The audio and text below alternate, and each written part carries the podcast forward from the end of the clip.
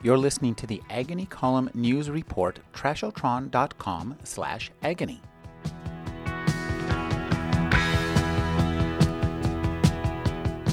Dell Parsons, the 15 year old protagonist of Richard Ford's latest novel, Canada, is forged in a fire that he does not know surrounds him. When his father's deal to sell stolen beef collapses, he can tell that something is wrong, but he's not sure of the cause, the crime that will follow, or the consequences. It's been my habit of mind over these years to understand that every situation in which human beings are involved can be turned on its head. Everything someone assures me to be true might not be. Every pillar of belief the world rests on may or may not be about to explode. Most things don't stay the way they are very long.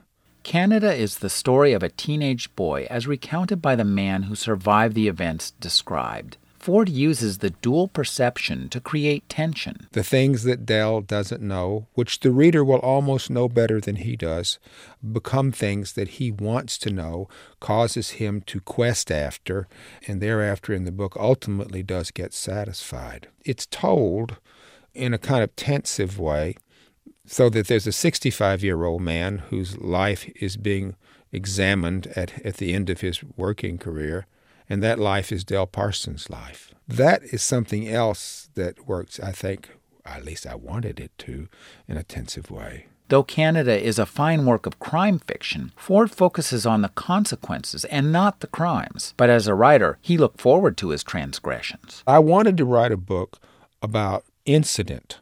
I wanted to write a book about people robbing banks, people blowing up buildings, people committing murders, people committing kidnappings. Those were the things I looked forward to writing more than anything. Because uh, I just thought, you know, every book has to have some fun parts for the guy who writes it. When I got to those points, it was thrilling to do that writing. Ford's novel unfolds across unforgettably described landscapes. His research technique is as straightforward as his prose.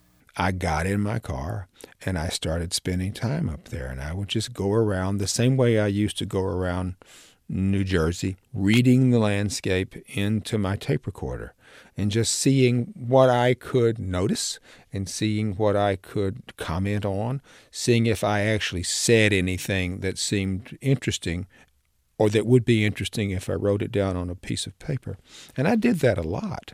He transcribes his descriptions to internalize the landscape, but goes one step farther, choosing language to create an authentic and entertaining image. For the most part, describing landscape is a, a, tour of various dictions. It's a tour of various word choices. In the scene, there are a lot of, I think it's car radiators, which are used as a pig pen. I just thought, gosh, what a what a great thing to be able just to say Ford hones his narrative down to the last piece of punctuation, harking back to the definition of the word author. I will read the entire book to my wife, which takes about five weeks, all day, every day, trying to account for every word, because that's what authorship means. Authorship means that you authorize every word, every stop, every paragraph break, every chapter. You authorize everything. Richard Ford's Canada is a crime novel that offers readers thrills on every level. Plot, character, and prose are sharpened to an edge that cuts deep into the heart of American dreams. For the Agony Column, I'm Rick Kleffel. Find out more at agonycolumn.com.